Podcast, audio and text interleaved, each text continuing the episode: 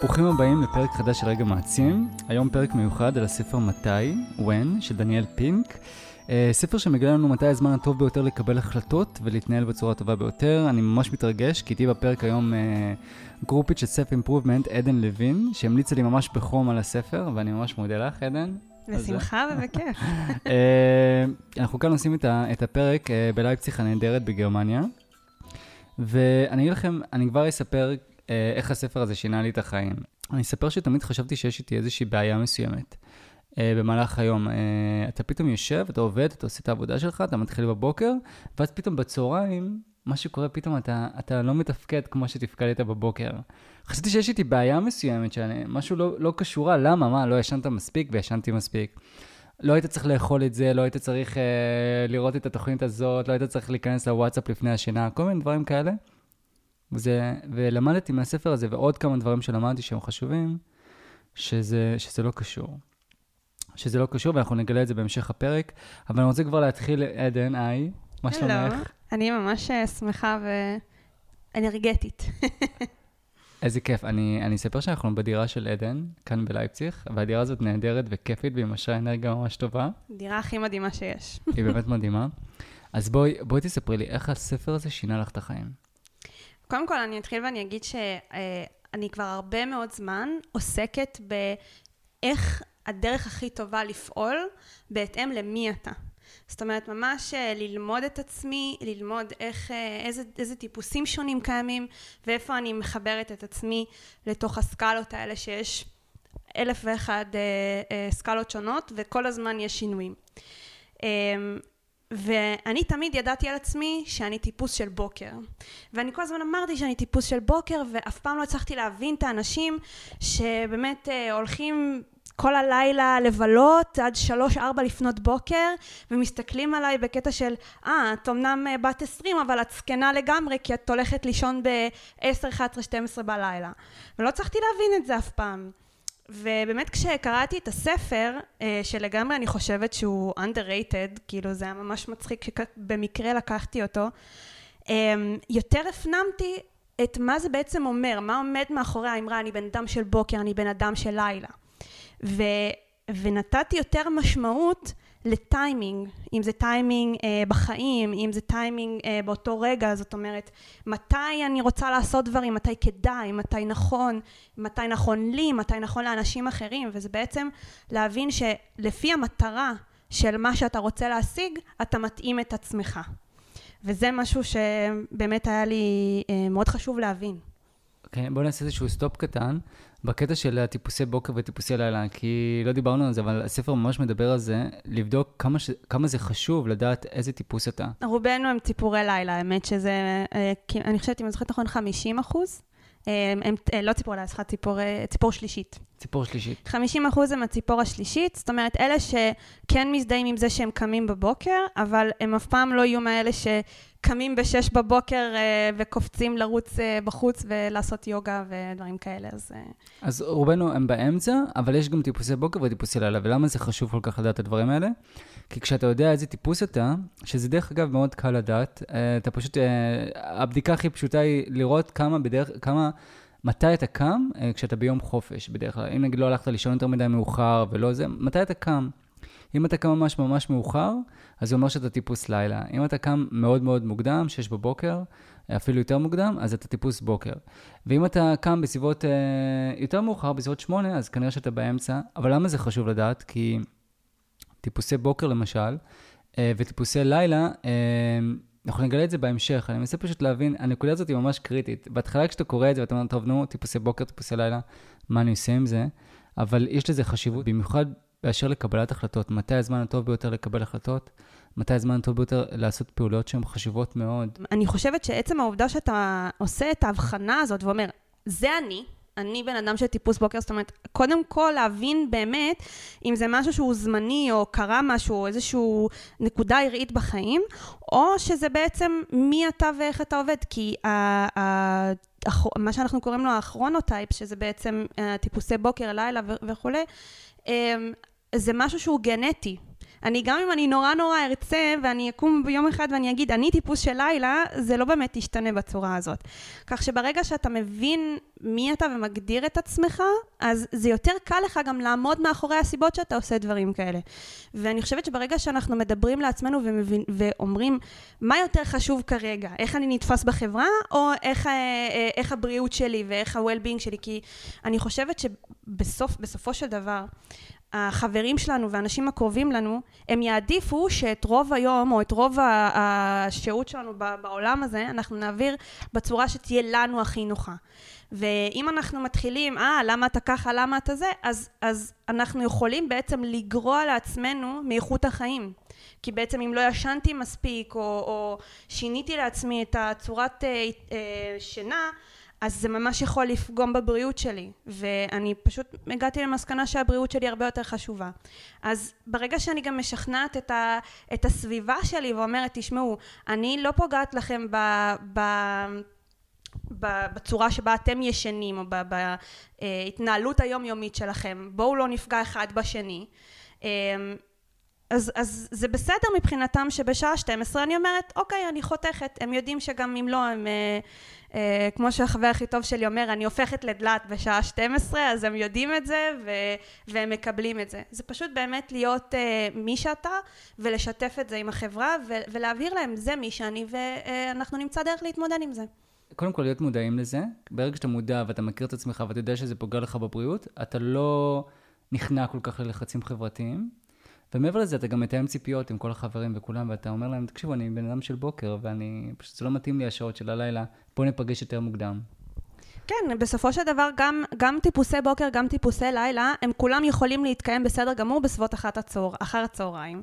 אז כשאנשים יוצאים אה, למועדונים בשעות של, יש אנשים שיוצאים באחת בלילה, בואנה, אני לא מצליחה להבין את זה.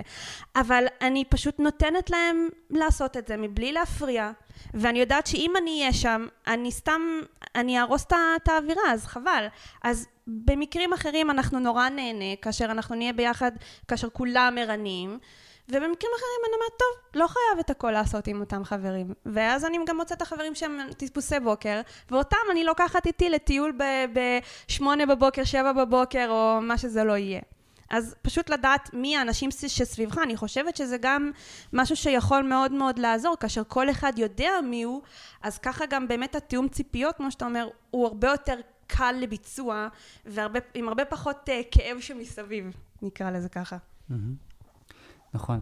אז עכשיו מה שאנחנו עושים בעצם בפודקאסט, אני רק רוצה להבהיר, אנחנו בעצם הולכים לדבר על הספר uh, When, מתי, של דניאל פינק, ואנחנו הולכים לקחת כמה רעיונות ממש מעניינים מהספר הזה ולדבר עליהם, ובתקווה שאתם תיקחו חלק מהרעיונות האלה ותיישמו אותם. אני יודע בוודאות שמאז קריאת הספר אני שיניתי ממש את, ה... את היום-יום שלי. קודם כל, מבחינתי, תנומות או הפסקות זה סופר חשוב. אני פעם חשבתי שתנומה באמצע היום של 20 דקות, 10-20 דקות, זה, זה, זה בושה, זה... למה אתה, למה אתה חושב שבכלל מגיע לך לעשות דבר כזה, ולמה, וזה פוגע בי, וזה... אה, מחזיר אותי אחורנית שזה לא, ותנסו את זה פעם אחת, באמת לקחת תנומה. השעות המסוכנות עבורי במהלך היום זה בין 2 ל-4 בערך. ואני גם אגיד כמה מחקרים שמראים ממש שזה נתון שמראה כמה זה מסוכן. ואני מתנהל אחרת בגלל הנתונים מהספר. אני רוצה סתם אה, להקריא כמה מח- מחקרים שמדברים על זה. יש תאונות בבתי חולים פי ארבע יותר בשעות השפל, שזה בין שתיים לארבע, שזה משהו שהוא מזעזע, אנשים לא מבינים את זה. סקר גילה שעובד, טיפוס, שעובד טיפוסי מגיע לשיא של חוסר יעילות בשעה 2.55. מה, יש לזה פתרונות כמובן, אנחנו נדבר עליהם. אה, תוצאות מבחנים של ילדים בדנמרק, ילדים דנים שעשו את הבחינה אה, אחר הצהריים קיבלו ציונים גרועים יותר מילדים שעשו את הבחינה בשעות מוקדמות של הבוקר. אוקיי, זה, זה, זה דיברנו על מחקרים ואני, ואנחנו נגלה על עוד מחקרים.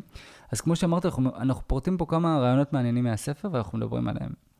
ואני מנסה עכשיו עכשיו איתך ביחד, מה, מה הרעיונות הכי, הכי, מה את חושבת, אנשים עכשיו שמאזינים לנו, מה הכי חשוב שהם ייקחו מהספר הזה מבחינתך? אמ, אז מבחינתי, אחד הדברים, כמו שאמרנו, זה באמת לדעת לאבחן את עצמנו, כי אני חושבת שככל שאנחנו גדלים יש לנו איזשהו מושג, אבל באמת צריך לת... לראות את, ה, את הכיוון של באמת, אמ, אם זה, אם זה בוקר בוקר, או, או זה לא בדיוק באמצע, אלא זה בוקר המאוחר, או אה, בלילה. טיפוס בוקר טיפוס או טיפוס בוק, לילה. בדיוק. Mm-hmm. וקודם כל לאבחן את זה, ואז להבין מה ההשלכות של זה. אמ, יחד עם זה גם באמת להבין שאנחנו צריכים את ההפסקה הזאת במהלך היום. זאת אומרת, אנחנו לא יכולים להיות אנרג'ייזר מהבוקר עד הערב, לצערנו זה לא עובד ככה, וככל שנקבל את זה יותר טוב, גם נדע להתאים את היום שלנו בצורה יותר טובה. וברגע שאנחנו... אה, קובעים לעצמנו, אם, אם יש לנו את הפריבילגיה לדאוג לעצמנו ללוז, או אולי שאנחנו קובעים מתי יהיו הפגישות שלנו, או, או של, ה, של שאר העבודה. אז זהו, זה, זה באמת שלב יותר מתקדם, אבל בוא נחזור שנייה אחורה. איך אתה מאבחן את עצמך? מה, כאילו בקצרה, איך אני יודע אם אני טיפוס בוקר או טיפוס לילה? אוקיי, okay, אז קודם כל יש כמה דרכים. אמ, דבר ראשון, זה, אמ, יש איזשהו מבחן שיצרו אוניברסיטת אה, מינכן. שנקרא MQTC, אם אני זוכרת נכון, ובעצם אה, אפשר אה, לרשום בגוגל כרונוטייפס אה, טסט, משהו כמו 36-7 שאלות אמריקאיות, שבעצם לפי התשובות שאנחנו נותנים יכול לתת לנו ממש הבחנה של איזה סוג של בני אדם אנחנו, ומאוד קל גם מעצם קריאת השאלות להבין אפילו לבד, שאם אנחנו אומרים שאנחנו בימי חופשה קמים באופן אוטומטי מוקדם, גם אם אנחנו הולכים לישון מאוד מאוחר, זה אומר, ש... זה אומר עלינו משהו. אמ, אז זאת, זאת אופציה אחת. אופציה שנייה שמוצעת בספר שהיא ממש מאוד מאוד מפורטת, זה ממש ליצור לעצמנו יומן. כל uh, שעה וחצי לשים לנו טיימר, אם אנחנו עובדים, מתנהלים ביום סטנדרטי, אז אפשר לשים מ-7 עד 11 בלילה, כל שעה וחצי uh, uh, שעון, שבשעה הזאת אנחנו בעצם נכתוב איך אנחנו מבחינת אנרגיה, מבחינת פוקוס, ו- ונראה בכללי, האם זה שעה שהיא טובה לנו, האם זה שעה שאנחנו חזקים בה, פחות חזקים בה, ועושים את זה בעצם במהלך שבוע, ואז ממש יכולים ליצור לעצמנו את הלוז שמתאים אפילו לנו נקודתית, ולא סתם להגיד בוקר, לילה וכולי. אמ, זאת אופציה נוספת. בכללי גם, כמו שאמרתי, אנחנו חיים עם עצמנו כבר כמה וכמה שנים, יודעים להגיד פחות או יותר, איפה אנחנו נוחתים, ממש אה, תשומת לב לממש איך אנחנו בבוקר, איך קמים בבוקר, אם בכלל מצליחים להתפקס על הבוקר או לא, כי לכל טיפוס יש ממש את ההגדרות שלו ומה זה אומר עליו. זה פחות או יותר. מצוין. אז בוא נגיד, נגיד, למשל, סתם דוגמה, אני טיפוס בוקר. מה זה אומר עליי? אם אני טיפוס בוקר, מה זה אומר? שאני? אז טיפוס של בוקר בדרך כלל אה, יכולים להתעורר יותר בקלות, זאת אומרת שכשאנחנו מתעוררים זה לא תקופה ארוכה אחרי זה של התאוששות, זה ממש אה, אה, נגדי בטיפוסים של הלילה. אה, אני יכולה להעיד עליי ועל הבן זוג שלי שאני טיפוס של בוקר, הוא טיפוס של לילה, שנינו נראים שונה לגמרי על הבוקר. בואי בוא אה, תגידי לי, איך אתה נראה בבוקר? איך נראה בבוקר טיפוס בוקר ואיך נראה בבוקר טיפוס לילה? אז קודם כל, אני, אה, אם אני יודעת שאני צריכה לקום בסביבות 7-8 אה, בבוקר, אני אפילו לא שמה שעון מעורר לפעמים. וואו. אני יכולה ממש לקום, אפילו זה מצחיק, לפעמים הלחץ מעיר אותי עוד לפני. את הבן זוג שלי, לעומת זאת, אם הוא לא שם ארבע שעונים של וואו. סנוז, אז הוא, הוא לא יקום. וזה כאילו, כל מאית הדקה של עוד שינה נוספת היא חיונית פה. ואני ממש, אה, איך שאני קמה, אני יכולה להתחיל כביסה, ו, ו, ו, ו, תנו לי יומן, תנו לי דברים. אני באותו רגע, אני מפוקסת. אני אפילו הכי מפוקסת שאני קמה בבוקר. ואצלו, תן לו את השעה להבין איפה הוא נמצא בכלל, מי הוא, איך קוראים לו, ומה בכלל הוא עושה ער. זה בערך ככה. ו- וזה ממש הפוך בלילה. בלילה, זה מצחיק, אני יכולה לשים לב שהוא יבוא ויגיד לי, צריך לעשות uh, כביסה, כלים וזה וזה. אני אומרת, בוא, עזוב אותך, בוא נשאיר את זה למחר. וזה כאילו, בבוקר זה יפריע לי הכי בעולם, בלילה.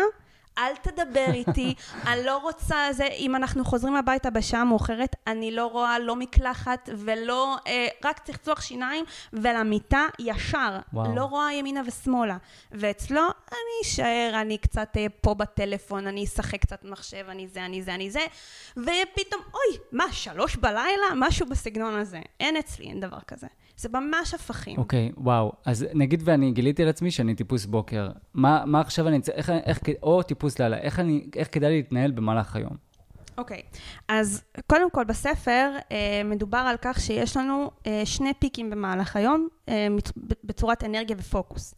אה, שזה בעצם אה, הזמן שבו אנחנו הכי מפוקסים ולוגיים, ובעצם שם זה הזמן שאנחנו יכולים, שאנחנו צריכים לשים את, ה, את רוב האנרגיה שלנו על משימות שדורשות את, ה, את הפוקוס והמחשבה הלוגית שלנו. אמ, ויש את ה... אחרי ההפסקה, שזה בעצם השלב שבו אנחנו אומרים האזור המסוכן במהלך הצהריים, אחרי השעה הזאת יש לנו עוד פיק של אנרגיה בסביבות השעה נגיד 4-5 אה, ושם בעצם זה הזמן שבו אנחנו יכולים להשתמש ביצירתיות שלנו יותר. הדבר... זה טיפוסי בוקר. בואי יפה, הדבר הזה נכון לטיפוסי בוקר. Mm-hmm. טיפוסי לילה, אצלם זה בדיוק הפוך. זאת אומרת, איך שהם קמים, אחרי שהם זוכרים מי הם ואיך קוראים להם, הם, בעצם זה הצד היצירתי שלהם יותר, שם באמת הם אה, חזקים יותר ביצירתיות. הם, יש להם גם את אותו שלב של אה, נפילה, לא בהכרח באותה שעה כמו אה, אלה שבעצם טיפוסי בוקר. כי נכון למה שהספר אומר, זה קורה בין 7 ל-8 שעות מרגע שאנחנו מתעוררים.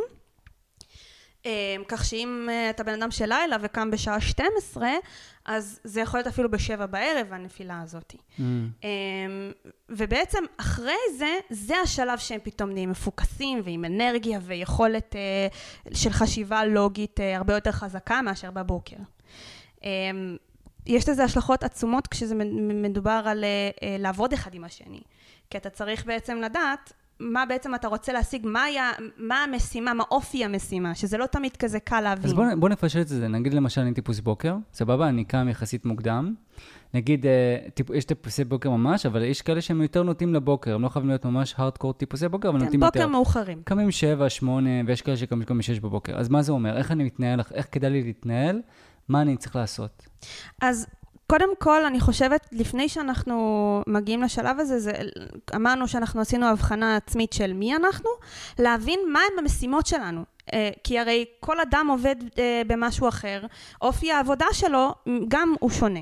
ולהבין שבעצם אה, לעשות את הפגישות החשובות, הדברים שאנחנו ממש חייבים להיות מפוקסים טוב בהם, אם זה לנתח נתונים, לכתוב גרפים, באמת, כל הדברים שאנחנו יודעים שאנחנו צריכים את טוב, טיב המוח שלנו, מתמטי, לינארי, חשיבה כזאת, זה בעצם, אה, אנחנו נשים את המשימות האלה כמה שאנחנו יכולים, כמה שיותר מוקדם. אני חייב להוסיף בעניין הזה, אה, שהוא ממש הוסיף משהו, אל תבדקו מיילים בבוקר, זה מה שהוא אומר.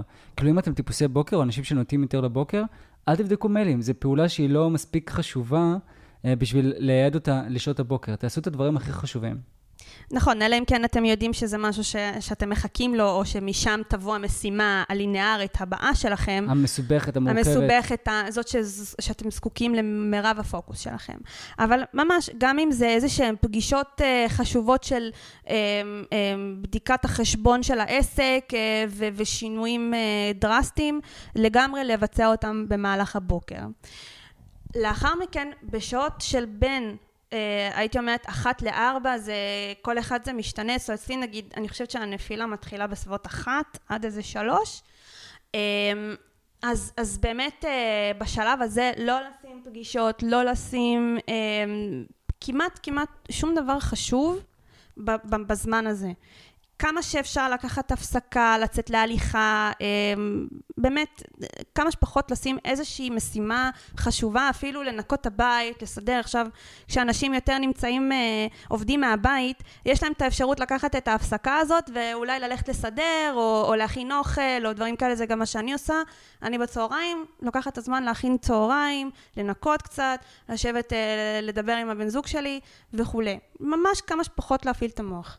ואז בסביבות השעה ארבע ממש לפנות את, ה, את הזמן לדברים היצירתיים, שזה בעצם אה, לחשוב, זה, זה אפילו עד רמה של לכתוב שירים, לכתוב ספרים, אם אתה כותב אה, תכנים לסושיאל מדיה, אז, אז שמה לחשוב את כל הרעיונות היצירתיים שלך ו, וכולי. ובאמת לעשות את החלוקה הזאת. ואני באמת אומרת, אני ישבתי עם עצמי וניסיתי לעשות את ההפרדה הזאת בין אה, החשיבה הלינארית לבין היצירתית, זה ממש לא קל. כי אתה אומר מצד אחד אני צריך יצירתיות, אבל איפשהו פה גם נכנס הלוגיקה, אבל אני חושבת שצריך לחשוב מה מהם יותר שולט במשימה עצמה שעומד מלפנינו. אמ, זה ממש עניין של ניסוי וטעייה גם. זאת אומרת, אמ, זה גם איזשהו תהליך למידה, שאם יש איזושהי משימה שחוזרת על עצמה, אפשר לנסות לבדוק בכמה שעות אה, שונות, איך אנחנו פועלים איתה הכי טוב. זה באמת כל הזמן ללמוד על עצמנו, זה... אז אם אני מתנהל, תהליך. למשל, מהבית עם עצמי, אז המשימות החשובות ביותר, המורכבות והכול, אנחנו קצת מכירים את זה, אז בבוקר, ואז יש איזשהו אה, שעות של התאוששות, שזה בין 1 ל-3, אני מסכים איתך, זה בערך השעות האלה, כולם מדברים על זה, שאתה אוכל את ארוחת צהריים ואז אתה נופל. נכון. אני חשבתי שיש לי, באמת, אני חשבתי שיש לי בעיה. חשבתי שיש לי בעיה, אבל לא, זה פשוט הגוף שלכם באמת צריך את זה. אבל, אה, והדבר הכי טוב שאתם יכולים לעשות לעצמכם, ואני ממש הרגשתי את זה מאז שהפסקתי לקרוא את הספר, זה באמת לקחת תנומה. שאני בחיים לא הייתי לוקח תנומות. אני אמרתי לעצמי, למה, ש... למה אתה חושב שמגיע לך תנומה באמצע היום? שנץ, כאילו זה נראה לי הזוי, שנץ זה כזאת קללה, או... אבל, אבל באמת ניסיתי את זה בשבוע האחרון, בשבועיים האחרונים, ואתה, כשאתה קם, מה-20 דקות, זה באמת בוסט כזה, בוסט שאתה כזה חוזר והכל כזה נראה לך פשוט. לעומת נגיד מצב שהייתי פשוט מושך את זה, וכל פעולה כאילו לוקחת לך מלא זמן, ואתה עייף, ואתה מנסה להתאושש, ו... ואז מה שאתה עושה, אה, ברוב המקרים זה אתה בורח, ואתה בורח אולי ליוטיוב או לנטפליקס או לכל מיני מקומות כאלה, שזה מאוד מסוכן ואין סיבה באמת.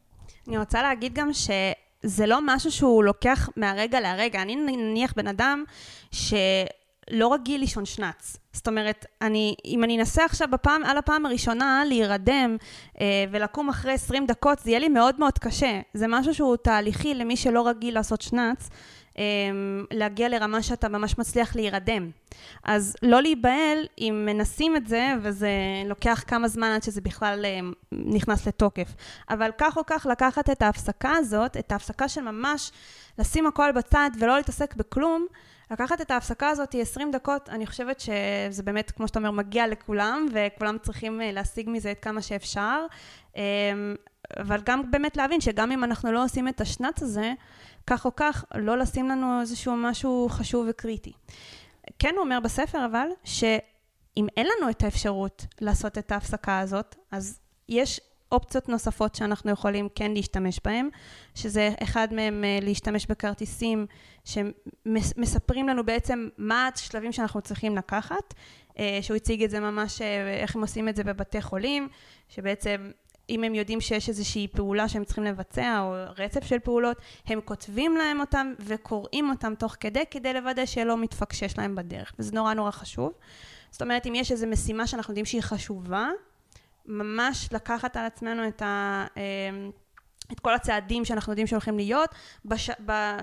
אם זה בבוקר להגדיר אותם מראש או בימים קודמים, ופשוט להכין את זה בעצמנו כדי שאנחנו נהיה מוכנים בשלבים שאנחנו פחות מפוקסים. מעין צ'קליסט קטן כזה, שבשעות המסוכנות, שזה בין 1 ל-4, 2 ל-4, משהו כזה, אז אני ברגע שאני עושה פעולה שהיא מאוד מורכבת, אני מודע לעצמי שאני בן אדם של טיפוס בוקר, אני בדרך כלל קם בבקרים, אז כשאני יודע שיש איזושהי משימה או פגישה חשובה, מצגת חשובה באמצע היום ואין לי אפשרות לשלוט על זה, אז אני עושה לי איזשהו צ'קליסט בבוקר, כדי לוודא שבזמן, בשעת המעשה, אני אוכל באמת לעבור על הנקודות ולוודא שהכל בסדר.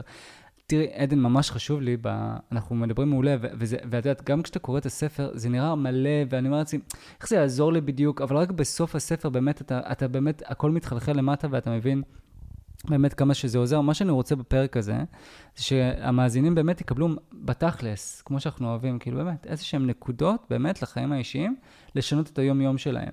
אז אני חושב שמהדברים שאמרת, אחת הנקודות החשובות, אם אתם יותר נותנים לבוקר, אנחנו נדבר גם על הלילה, אבל בעיקר אם אתם נותנים לבוקר, זה להימנע מלעשות פעולות חשובות בשעות המסוכנות. וזה גם אומר, תימנעו גם מנסיעות, אה, ועל הבוקר תעשו את הדברים הכי חשובים, וכל דבר שהוא מפתה ובא לי והוא קל, תשאירו אותו להמשך היום. שזה משהו פרקטי מאוד שאני חושב שאנשים יכולים לקחת. בכל מקרה, אה, גם, גם ברגעים שאנחנו מפוקסים, אנחנו לא יכולים מפוקסים ארבע שעות רצוף, זה לא יכול להיות. אז באמת, יש כל מיני שיטות למיניהם, אם זה הפומודורו או וכולי. הפומודורו? פומודורו זה השיטה שבה אנחנו 25 אה, דקות עובדים, mm. ואז 5 דקות לוקחים הפסקה, ואחרי שעה לוקחים הפסקה של רבע שעה. ואז בעצם... אה, חמש רבע. חמש ואז רבע, נכון. ומה אתה עושה בחמש דקות? מה אתה עושה ברבע שעה? מה שלא יהיה, לא לגעת במה שאתה עושה במהלך הזמן הזה. או, זאת אומרת, באמת, כל דבר שהוא לא זה. טלוויזיה? פלאפון? הכל. רשתות? באמת? הכל. זה ממש לא משנה, כי אתה בעצם רוצה לנתק את הראש שלך mm. מהמשימה. זה לא משנה באיזה דרך אתה בוחר. כמובן שהעניין של כן רשתות, כן טלוויזיות או לא, זה כבר החלטה לגמרי אחרת, אבל אני חושבת שהיא תגרוף על כל ההפסקות. אבל מה שזה לא יהיה שאתה בוחר לעשות במהלך ההפסקה שלך, כל עוד זה לא נוגע למשימה עצמה, אז בעצם אה, זה, זה נחשב הפסקה. כמובן אני גם... ממליץ בחום להימנע, אבל כמובן להימנע מטלוויזיה ולהימנע מרשתות חברתיות. אני חושב שקראתי על זה גם קצת בספר, שזה שואב אנרגיה וזה מעייף אנשים, זה לא באמת גורם להם לצאת מה... אני, אני חושבת שזה נכון יותר לגבי אה, רשתות חברתיות, אבל שוב, זה, זה הכל עניין של גם העדפה אישית, כי אם זאת הדרך שלך להירגע או, או להתנתק, או שזה דחוף, או מה שזה לא יהיה, לא להרגיש רע עם זה גם. כאילו, התחושה צריכה להיות רוגע, לא עם mm. זה. מומלץ אגב מאוד לקום. זאת אומרת, ישבנו 25 דקות, בדרך כלל זה בישיבה המשימה. מה את עושה? בוא תגידי לי, את, את, את מכוונת לך שעון 25 דקות, ואז פתאום יש לך 5 דקות? נכון, ואז יש 5 דקות. אז אם זה אה, לקום, לסדר את השולחן שלי, אם עכשיו הוא היה מבולגן, ללכת, אה. לעשות מדיח או דברים כאלה, זה נשמע כאילו, זה מה שעושים בהפסקה, אבל זה כאילו, קודם כל זה מנותק לגמרי, כי גם אני אפילו עוזבת את החדר הרבה פעמים. אני על הרגליים, כך שיש את התנועה של הדם. אמ, וכן, וואלה, מדיח לפעמים גם מנקה לך את הראש, כי אתה נהנה לראות שהמטבח נראה נקי. אמ, זה גם ממש לא חייב להיות זה, זה יכול, אפשר לצאת למרפסת, אפשר לצאת מהבית, ממש לעשות הליכה רגע ברחוב. אה, או אפילו איזה תרגיל יוגה, מתיחה קצת, אה, אני לא יודעת מה, אבל באמת כמה שיותר תנועה של הגוף, זה גם מזרים את הדם למוח, מחזיר אותו לפוקוס, וזה ממש יכול להקל. כי שוב, אין מה לעשות, אנחנו לא באמת יכולים להחזיק פוקוס כל כך הרבה זמן. אה, לפי שיטת הפומודורו, 25 דקות זה בדיוק הזמן שבו המוח כבר מתחיל להתעייף, במיוחד אם זאת אותה משימה. והרבע שעה האלה, כי שוב, גם אנחנו אנשים, אנחנו צריכים לעשות גם עוד דברים מעבר ל... לשבת, אה, לעמוד או ללכת אה, ברחוב הלוך חזור. אז אה, זה, זה, שוב, זו שיטה אחת. יש כל מיני שיטות, וכל אחד לפי מה שמרגיש נוח נוח. לא להרגיש רע עם זה שאתה צריך הפסקה. אני מכירה אנשים שפשוט, עד שאני לא אצליח, אני לא קם, זה לא טוב, המוח שלך מאבד מהתפוקה שלו. זה לא באמת עובד בצורה כזאת. אז דווקא יהיה לך יותר מהר, ותמצא לפעמים נקודות הערה שלא חשבת עליהן ברגע שלגמרי ניתקת את עצמך מהסיטואציה וחזרת בחזרה. מה קורה אם אני גר בדירה קטנה, משרדים, אין לי אפשרות כל כך לצאת מהמשרד? אז יש כל מיני שיטות. יש אה, אנשים לפעמים מביאים את הכדור אה, פילאטיס, יושבים עליו, ואז כל הזמן אתה יכול להיות בתנועה.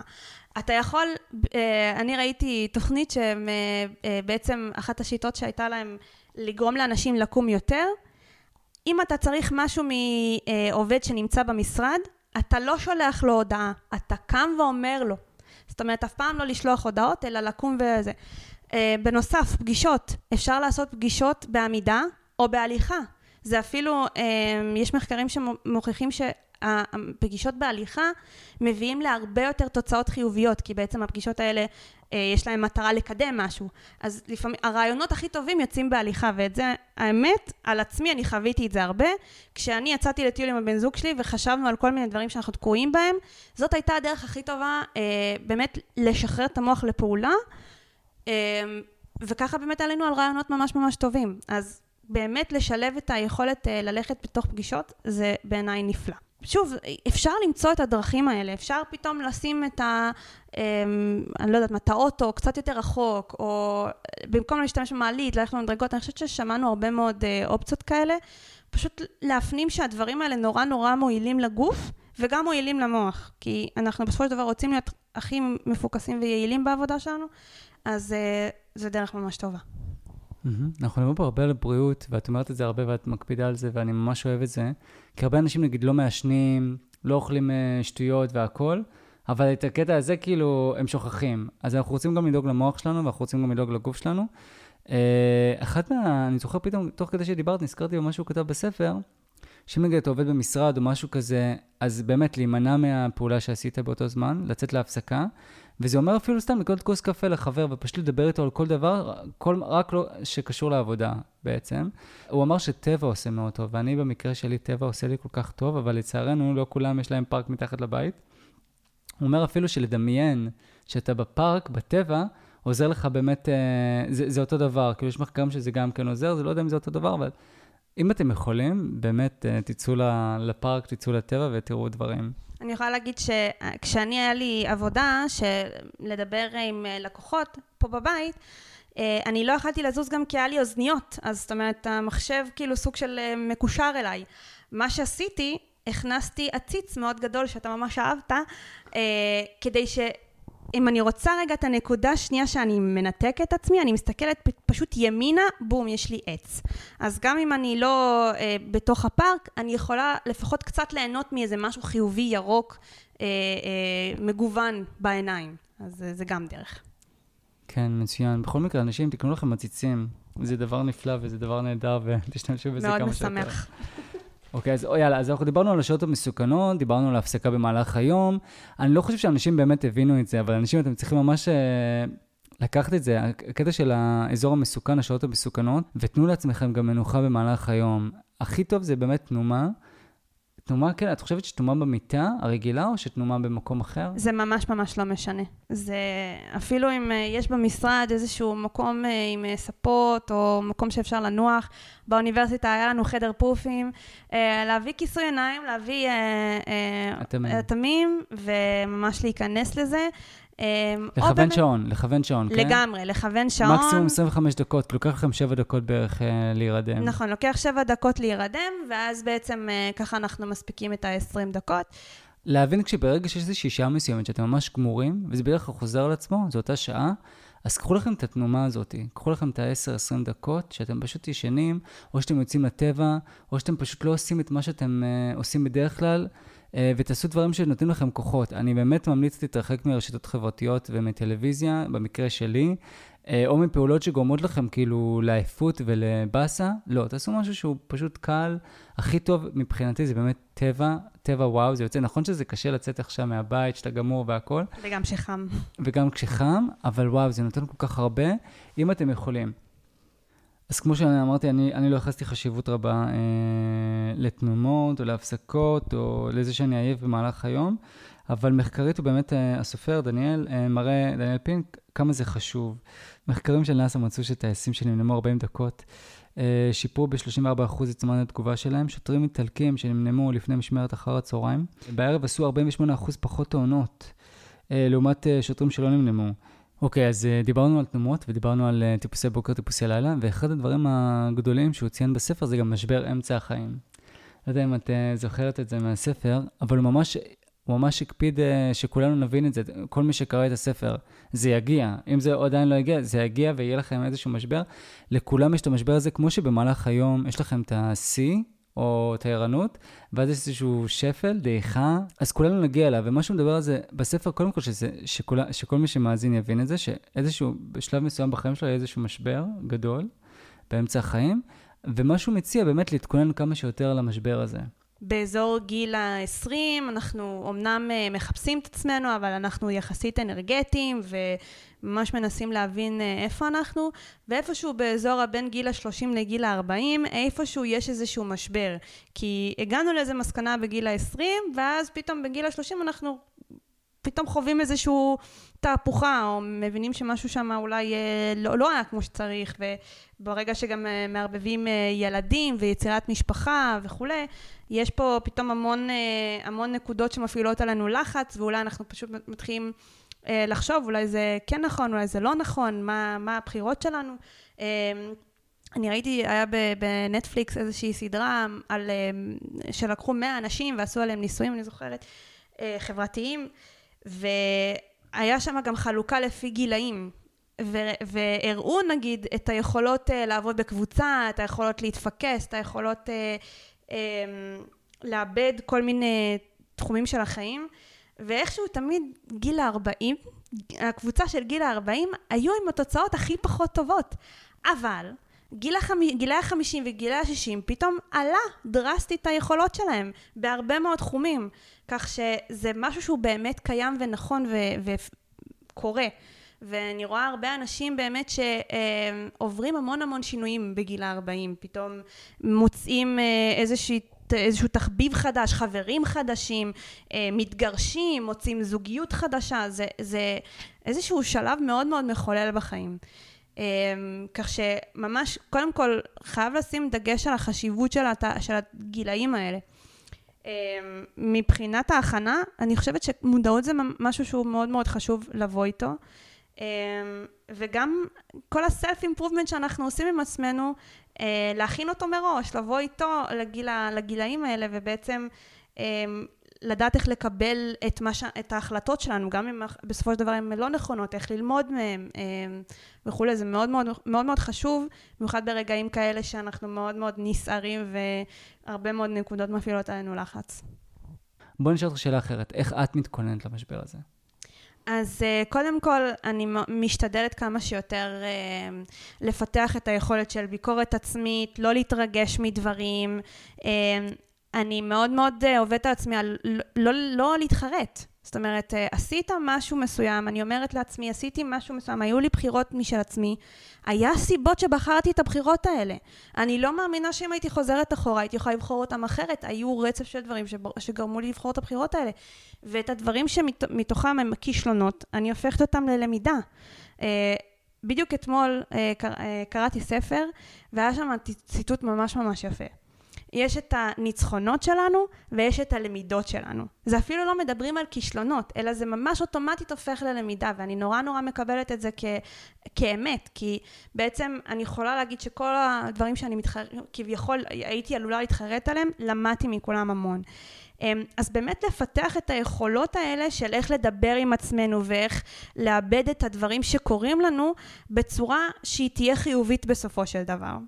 כך שבאמת העבודה הזאת על עצמי, לבוא איתה מראש אה, לתקופה הזאת, לדעת שהיא יכולה לקרות, ובעצם אה, לנסות כמה שיותר גם ל... ל שיהיה לנו את הדברים שאנחנו אוהבים, את החברים שלנו, את הסביבה התומכת שלנו, אה, באמת כמה שיותר כדי שאנחנו נוכל לעבור את התקופה הזאת, שהיא לא חייבת להיות תקופה של, של שפל, אבל זה איזשהו משהו סטטיסטי ממוצע, אני מאמינה שזה באמת קורה. לא לכולם זה קורה, אז לא להיבהל. אני חושבת. אני הבנתי שזה לכולם זה קורה, והוא רשם את זה.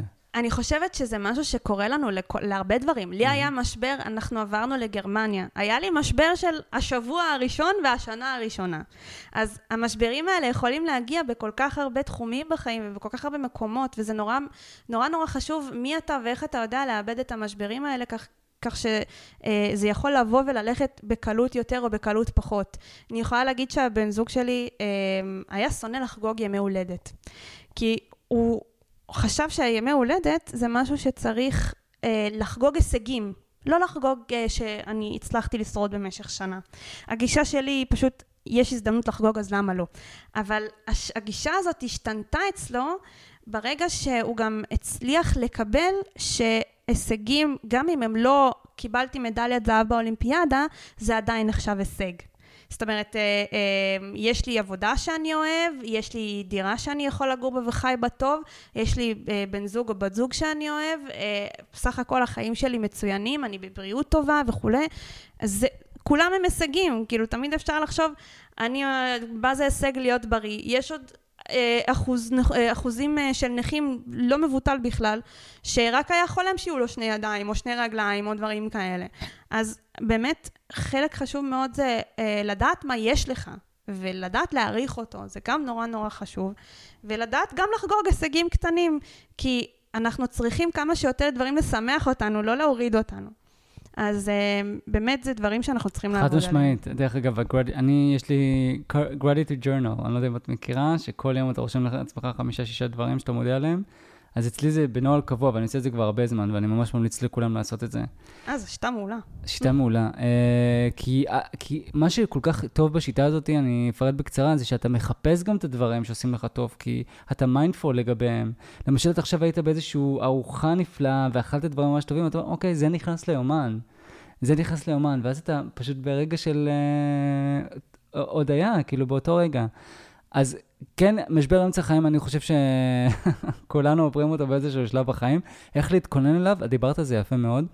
כפר של חברים, כפר של מקשיבים, כבר תתחילו מעכשיו לעבוד על זה, זה לא משהו שהוא מובן מאליו, ואני למדתי את זה על בשרי, כמה שזה חשוב, וכמה שזה עוזר כשאתה באמת צריך את זה.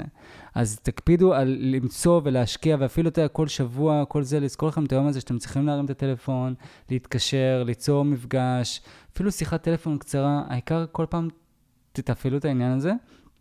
מעבר לזה, אולי גם uh, עוד עצה שאפשר להגיד למשבר אמצע חיים, אולי לחסוך גם איזשהו, תמיד זה טוב כאילו שיש לך איזשהו רשת ביטחון, אבל, אבל להבין שהמשבר הזה יגיע, ואולי כדאי שיהיה לי איזשהו משהו שאני אוכל לנחות עליו. Uh, עוד דרכים, יש בטוח עוד דרכים, אבל רק ת, המודעות היא באמת חשובה. יהיה איזשהו משבר, יהיה איזושהי דעיכה מסוימת, שאתם צריכים להיות מודעים אליה, ובואו תתכוננו כבר עכשיו לטפל בזה. הוא ממליץ, יש לו כמה uh, טיפים. אה, איך אה, בעצם, אה, דרכים לעורר בעצם את המוטיבציה בדעיכת האמצע, שדרך אגב זה יכול להיות גם באמצע של פרויקט או משימה, אבל לכולנו יש איזושהי דעיכה מסוימת, אם זה במהלך היום, אם זה במהלך פרויקט, אם זה במהלך החיים. אז הוא רושם גם לגבי קביעת מטרות ביניים. כדי לשמור על מוטיבציה, ואפילו, ואולי אפילו, ואני מצטט מהספר, ואולי אפילו להצית אותם מחדש, חלקו את הפרויקטים הגדולים, ואתם מכירים את זה, לשלבים קטנים יותר. באחד המחקרים שהוא בחן, הוא תהליכים של ירידה במשקל, ריצה במרוץ ואסוף נקודות של נוסע חופשי לצורך קבלת כרטיס חינם, נמצא שהמוטיבציה של אנשים גדולה יותר בתחילת התהליך ובסופו. אבל בנקודת האמצע הם נתקעים. כך למשל, בניסיון לצבור 25 אלף מייל, אנשים היו מוכנים להשקיע יותר באיסוף המיילים, כשכבר, היה להם 4,000 מייל או, או 21 אלף מייל. לעומת זאת, כשהיו להם 12 אלף מייל, הנחישות דעכה. אחד הפתרונות הוא שינוי בנקודת המבט של האמצע. במקום לחשוב על כל ה-25 אלף המייל, אפשר לקבוע יעד ביניים פנימי של 12 אלף מייל כדי להגיע ל-15 אלף, ולהפוך אותו למוקד המאמץ. עוד דרך, התחייבות פומבית למטרות הביניים, גם את זה אנחנו מכירים קצת, כש, כשנקבעות מטרות הביניים, כדאי לגייס גם התחייבות פומבית. יש לנו סיכוי גדול יותר לדבוק במטרה. אם מישהו מצפה שניתן על כך דין וחשבון, אני חייב לספר שאני ניסיתי כל כך הרבה למצוא איזשהו accountable body, ככה זה נקרא, איזה מישהו שאתה יכול להתקשר אליו או מישהי ולהגיד להם, תקשיבו, אני הולך, אה, אני רוצה לעשות א', ב', אוקיי, אתם, אתם, אה, אני צריך לתת דין וחשבון, ולצערי, אולי בגלל שכאילו, אתה יודע, לפעמים יש אנשים שפשוט תומכים והכול בסדר, ואתה בסדר, ו... ונמנעים בעצם מביקורת כלשהי ורק רוצים uh, להיות אמפתיים, אבל לפעמים אתה צריך את הקול הזה הרציני, שפשוט אומר לך, אוקיי, אתה הבטחת לי, ואתה צריך לעמוד במשימה הזאת. Uh, כן. אז דווקא uh, לזה יש לי פתרון בשבילך. Um, אז, את.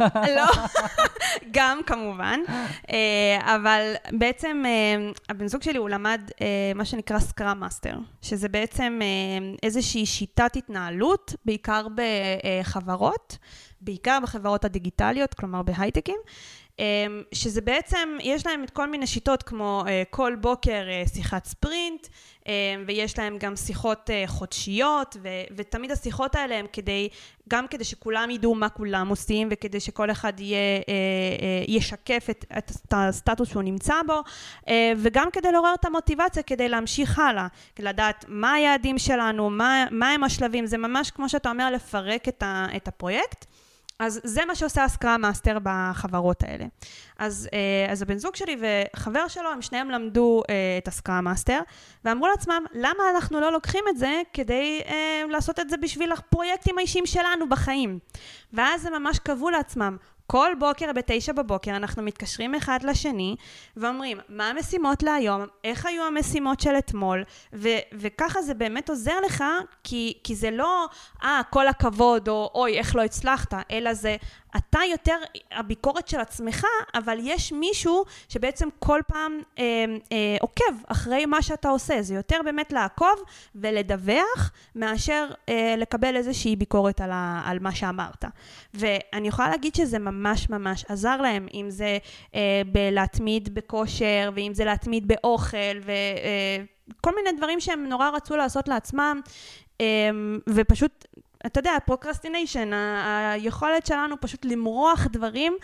ברגע שעושים את השיטה הזאת, אה, זה מקל, זה מקל כי באמת אתה גם מחויב לבוא ולהסתכל על מה אתה אמור לעשות היום, מה היית אמור לעשות אתמול, זה כאילו ממש, אתה חייב לסדר את עצמך בשביל השיחה הזאת. אז זה באמת הרבה יותר ההכנה וה, והשיתוף מאשר כל הכבוד או הטפיחה על השכם הזאת, כי זה באמת, אני רואה את זה כפחות חשוב, יותר כמו, כמו שאתה אומר, accountability זה באמת רק להראות שאתה עושה את זה, ולא איכות העבודה. לך יש accountable body? אז uh, לצערי עדיין אין לי, אבל אני בשאיפה לפתוח קבוצה, או בר, ברבים קבוצות של accountability groups. שה... מצוין, וואו. זה, זה הולך לקרות. שבאמת, המטרה שלהם היא כמובן קודם כל שיהיה שעות מגוונות, כי לא כולם יכולים בבוקר, לא כולם יכולים בערב, לא כולם יכולים כל יום.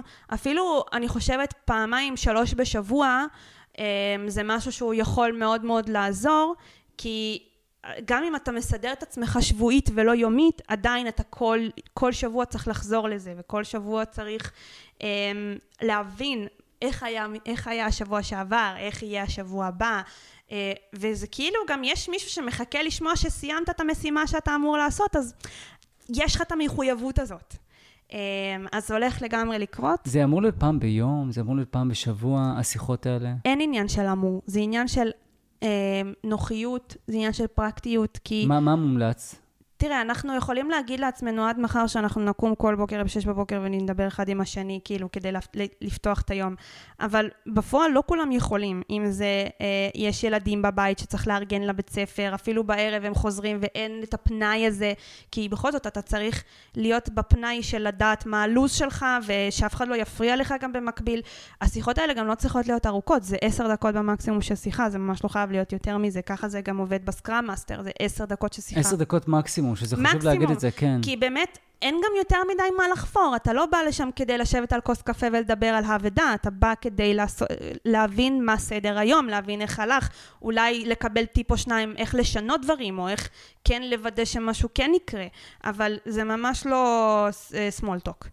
ולכן אה, צריך להבין באמת פרקטיות. אז אני חושבת שיומי זה משהו שתמיד מחזיר אותך לפוקוס, כן?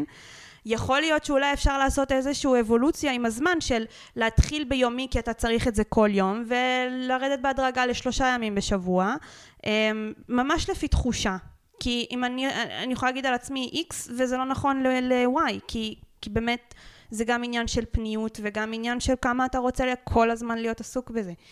אמ, אבל כן חשוב שכשאתה כבר מגיע למצב הזה, לדעת איך לשים את המטרות שלך בצורה נכונה, וכמו שאתה אומר, לחלק את היעדים האלה ליעדים קצרים וקטנים, כי בדיוק כמו שאם אנחנו אומרים שזה יהיה פעם ביום, אתה לא יכול להגיד, אני מהיום למחר רץ מרתון, אני, אני אולי היום יוצא לריצה של חצי שעה, דברים כאלה. וככה זה גם מקל עלינו ל, אה, ליצור את המסלול להגיע ליעד הגדול הזה. אני, יש את התמונה המאוד מאוד יפה של שני אנשים שעומדים אחד ליד השני, אחד יש לו סולם עם הרבה הרבה שלבים ואחד סולם עם מעט שלבים ומאוד מאוד גבוה. מי מהם יגיע מהר יותר? אז מן הסתם מי שיש לו את הרבה יותר שלבים יש לו יותר איך, קל לו יותר לעלות למעלה, הוא יותר מצליח להגיע לשלבים הראשונים. כי תמיד זה, אנחנו מציבים אצלנו איזשהו יעד מאוד מאוד גבוה ואז הוא נראה כל כך רחוק ש, שזה נורא נורא קשה אפילו להתחיל. זה בדיוק העניין של ההתחלה. אז אם נראה לנו קשה לעשות uh, פעם ביום, אז באמת אפילו פעמיים שלוש בשבוע. כאילו, המקסימום זה פעם בשבוע, אני חושבת. אני חושב מהניסיון שלי, כאילו, מרבית השנים שלי, כאילו, באמת, שיחת בוקר נראית לי מעולה, אפילו שתי דקות. שתי דקות, לעשות סטופר כזה שתי דקות, וזהו, סיימנו, ולא משנה מה, מנתקים את השיחה. כי אני יודע עם חברים שלי שלפעמים זה גולש, ואתה מדבר עוד ועוד ועוד, אבל נגיד שתי דקות או חמש דקות, וזה כולם יכולים לעשות. פשוט להתקשר, היי, הייתי צריך לעשות א', ב' וג', לא, לא עשיתי א', נשאר לי uh, uh, x, y, z, אוקיי? ופשוט לדבר איתו, ואז בן אדם השני יותר לך פידבק, אוקיי, זה מה שאתה צריך לעשות. האם את חושבת, האם את מאמינה גם בעונשים? Um, אני יותר uh, עם עניין של חיזוקים חיוביים מאשר עונשים. Uh, זה, זה נורא עם חילוקי דעות העניין הזה של האם עדיף uh, לשלם כסף אם לא uh, הצלחת, או תראה, נניח מה שאני רוצה לפתוח, ה-accountability groups, אז אני כן הולכת לדרוש כסף, גם אם זה מינימלי, כי אתה יודע ששילמת. זה באותה מידה למה אנשים נכנסים לחדר כושר ולא פשוט הולכים לרוץ בפארק. אתה יודע ששילמת, אז אתה הולך כבר ועושה את זה. חדר כושר? לא, נכון, 아, אה, חדר כושר זה דוגמה זה. לא מדהימה, זה, כן. לא דוגמה מדהימה, אבל זה עובדתית ונבדק מחקרית, שברגע שמעורב כסף, ככל שיותר גבוה, אגב, מחויבות נראה לי יותר גבוהה, זה אני לא יודעת uh, להגיד בדיוק, אבל ככל שמעורב כסף בנושא, זה אגב, רואים את זה גם בכל מיני uh, קורסים בחינם, לעומת קורסים בתשלום. כמה מחויבות יש. אז אנשים יכולים, אני יכולה לקבל uh, קורס בחינם, אבל אני לא אבוא כמו שאם אני אבוא אם שילמתי על הקורס. כי איתי או בלעדיי הקורס בחינם יתנהל. אה, אבל אני שילמתי על הקורס, אז כאילו כבר יצרתי סוג של מחויבות לי ללכת אליו. אה, אז באמת זה יהיה חלק מהעניין. אז אני לא יודעת להגיד אם עכשיו יש איזשהו עונש אם לא הצלחת, אה, אני חושבת שעצם העובדה שאתה מגיע ואומר, אתה יודע מה, אני אמרתי אתמול שאני אעשה, אבל לא עשיתי, זה גם סוג של, זה סוג של תחושה מאוד מאוד לא נעימה. אתה אומר כאילו, וואו, כאילו סוג של כמו אכזבה כזאת. אה, גם, בעיקר את עצמך, אבל גם, שוב, יש עוד מישהו ש, שיושב איתי ו, ומשקיע בי זמן, גם אם זה עשר דקות, ואני באה ולא עושה את מה שאני אומר שאני אעשה. יש בזה את, ה, את התחושה הזאת, אני מאמינה שזה, כאילו גם אם זה לא משהו שהוא נקודתי, שאתה אומר, זה העונש שלי, זה איפשהו בתת מודע. אה, כן מאמינה בלשים לעצמנו איזה שהם, אה, איזה שהם חוויות חיוביות, בשלבי ביניים האלה, כדי שאנחנו, כי, כי זה ידוע שהחיזוק החיובי הזה עוזר לנו. אמ, אני, אני, יש לי איזושהי שיטה שאני עכשיו מנסה אותה, אני נראה איך היא תלך לי. אה, בחדר כושר, אני הולכת לחוגים שלפעמים סופר קשים, ואני שמתי לעצמי מטרה, אם אני מרגישה קושי, אני מתחילה לחייך. החיוך יוצר אצלנו את ההורמון של האוקסיטוצין, הוא באופן אוטומטי יוצר אותו, גם אם לא בכמות מאוד מאוד גדולה, אבל הוא איכשהו מחייב אותנו, ברגע שאנחנו מחייכים, גם אם אנחנו ממש עצובים, מישהו מגיד לך תחייך, אתה מחייך, אתה מאבד רגע מהפוקוס על העצבות שלך ועל הסבל שלך, ובעצם זה גורם לנו אה, כן יותר לחבב את הסצנריה. אה, באיזשהו מקום. אז אני מכריחה את עצמי לחייך, כדי שבסוף זה יבוא אוטומטית, האהבה לדבר הזה. אז כאילו, זה איזשהו גם אה, ניסיון ככה לשים איזשהו חיזוק חיובי. שאני נותנת לעצמי, סוג של. חוץ מה, כמובן, של לרדת במשקל ולהיות בכושר ובריאות וכולי. אה, אז כן, חיזוק חיובי לדעתי הוא קצת יותר מועיל, אבל יש אנשים שחולקים עליי, בן זוג שלי עובד בדיוק הפוך. הוא צריך את המכות בראש, ו- ואיך אתה מעז לעשות מכות? את זה לעצמך. מכות מנטליות. לא, איזה מכות? אה, אמ, פשוט... נו, נו, נו. אמ, לבוא ולהגיד, מה אתה חושב, שאם אתה תשב פה ותשחק במחשב אז uh, דברים יתקדמו, דברים כאלה וזה, אצלי זה עובד בדיוק הפוך. אם אומרים לי דברים כאלה, אני נכנסת למין uh, בור של עצמי ולא רוצה לצאת משם. אז זה נורא לגמרי תלוי בבן אדם. Uh, אז זה עוד חלק מלהכיר את עצמך ולהיות מודע לעצמך, אני חושבת. אז זהו, אז אני מכיר את עצמי, ואני גיליתי שכסף זה, הדבר שהכי... אני עשיתי איזשהו משחק עם אה, איזושהי ידידה שלי, שכל פעם דיברה על זה שהיא אוהבת לשחות ועשתה מנוי, ופשוט לא הלכה פשוט בכלל לקאנטרי, וזה היה קצת יותר יקר מנגיד אה, מכון כושר רגיל. ואני סיכמתי איתה, והיא העבירה לי ממש בביט 500 אה, שקל, ואמרתי לה, תקשיבי, ואני הייתי רציני, אני מהרציניים, אני לא משחק משחקים. אמרתי לה, את לא הולכת, את לא מביאה לי, את לא שולחת לי תמונה שלך בקאנטרי. ארבע תמונות או חמש תמונות שלך, כל פעם אה, תמונה אחרת. מבחינתי תלכי באותו יום חמש פעמים, אבל לא מעניין אותי, את חייבת ללכת. אם את לא שולחת לי, אני, אני מבטיח לך שאני אשלח לך סרטון, אותי קורע 500 שקל מזומן. Oh my God. Oh עכשיו, אפילו לא אמרת שאני משתמש בה, משתמש בה 500 שקל, כי את יודעת, במקרה הכי גרוע טוב, לפחות הוא ישתמש בזה חבר טוב שייקח אותם. או ש... או אני ש... לא מאמינה שיש אנשים כאלה שאומרים, טוב, קח את ה-500 שקל, נכון, זה מבאס, שלי, לא. זה מבאס, אבל זה לא כזה נוראי אם זה חבר טוב או בן משפחה או משהו כזה. ואפילו, ואת יודעת מה, זה, זה אחד. אז אמרתי לה, אני, אני פשוט קורע את הכסף הזה, שזה מזעזע, וזה עבד, דרך אגב. או ששיטה אחרת, ש, שזה לא שלי, שיטה של יהודית כץ, לפי דעתי, ש... שהיה לה איזשהו מטופל שהוא כל פעם דחה דברים. אז היא סיכמה איתו דבר כזה, היא אמרה לו שאם הוא לא עולה, הוא נותן לה צ'ק לאיזושהי עמותה, איזשהו משהו נוראי שהוא לא תומך בו, אוקיי? כן, אני מכירה את זה. ואם הוא לא עושה את מה שהוא, שהוא אמור לעשות, היא פשוט מפקידה את הכסף הזה לאותה עמותה. תחשבו על זה שאתם תורמים לאיזשהו אה, ארגון נאצי, חס ושלום, או לא יודע, משהו. למפלגה הנגדית למה שבחרתם. בדיוק. למרות ש... כן, אז יש, אצלי הרגשתי ש... עכשיו, הבעיה היא שאין הרבה אנשים שמשתפים עם זה פעולה. אנשים זה מזעזע ביניהם, אבל הם לא רוצים לקחת אחריות. אם אתה מספיק חזק, ואני, שמחתי, יש לי, יש לי את זה קצת, שאני יכול פשוט בעצמי, כאילו, לפגוע, נגיד, אה, כאילו אם התחייבתי על איזשהו משהו שעולה X, או שהבטחתי X שקלים, או לא משנה מה, אז אני עושה את זה. אני אעשה את זה, ואני פשוט, uh, הכסף הזה לא נשאר, אם לא עמדתי, אבל בדרך כלל אתה עומד ביעדים כשאתה, כשאתה באמת מחויב לעצמך, וזה מאוד טוב לקחת accountable ו- וכסף עוזר. אין בעיה, אתה יכול להעביר לי כסף, אני אסדר את זה. כסף עוזר, באמת. אה, שום בעיה. אז, אז דיברנו על, אה, על, על דרך הזאת, אז התחייבות פומבית למטרות הביניים. יש אנשים שגם עושים פוסטים בפייסבוק ו, ונותנים לכולם, אני קצת יותר מאתגר בשביל העניין הזה, אבל זה גם עובד. Uh, עצירה באמצע המשפט, שזה רעיון ממש מגניב. Uh, הרנסט אמינגווי פרסם 15 ספרים במהלך חייו, ואחת משיטות העבודה החביבות עליו במיוחד, הייתה משהו שגם הסופר השתמש בו, uh, אפילו בכתיבת הספר עצמו, דרך אגב. לעתים קרובות הוא סיים את פרק הכתיבה היומי שלו, לא בסוף רעיון או בפסקה, אלא ממש באמצע המשפט. התחושה הזאת של חוסר השלמת המשימה הדליקה את נקודת האמצע הפנימית וסייעה לו להתחיל למחרת עם אנרגיה מחודשת. Um, בגלל שהנטייה שלנו בעצם לזכור משימות שלא סיימנו כהלכה יותר מאשר את אלו שסיימנו. כשנמצאים באמצע הפרויקט, כדאי לנסות לסיים את יום העבודה באמצע משימה, שברור לגמרי מה השלב הבא שלה. זה עשוי לתדלק באמת את המוטיבציה היומיומית. לא לשבור, ועוד שיטה, עוד שיטה איך להתמודד עם דעיכת האמצע, לא לשבור את השרשרת, שזה שיטת סיינפלד. אני לא ידעתי את זה, אבל ג'רי סיינפלד נוהג לכתוב מדי יום. אה, לא רק בימים שבהם יש לו השראה, אלא מדי יום ביומו, כדי לשמור על המיקוד. הוא מדפיס יומן עם 365 ימים. כל יום שהוא כותב בו הוא מסומן ב-X גדול ואדום. אחרי כמה ימים, אה, למעשה, כשאתה מסמן XXX, יש לך איזושהי שרשרת מסוימת. ומה שג'רי סיינפלד אומר, פשוט תמשיך לעשות את זה והשרשרת תלך ותתארך מדי יום.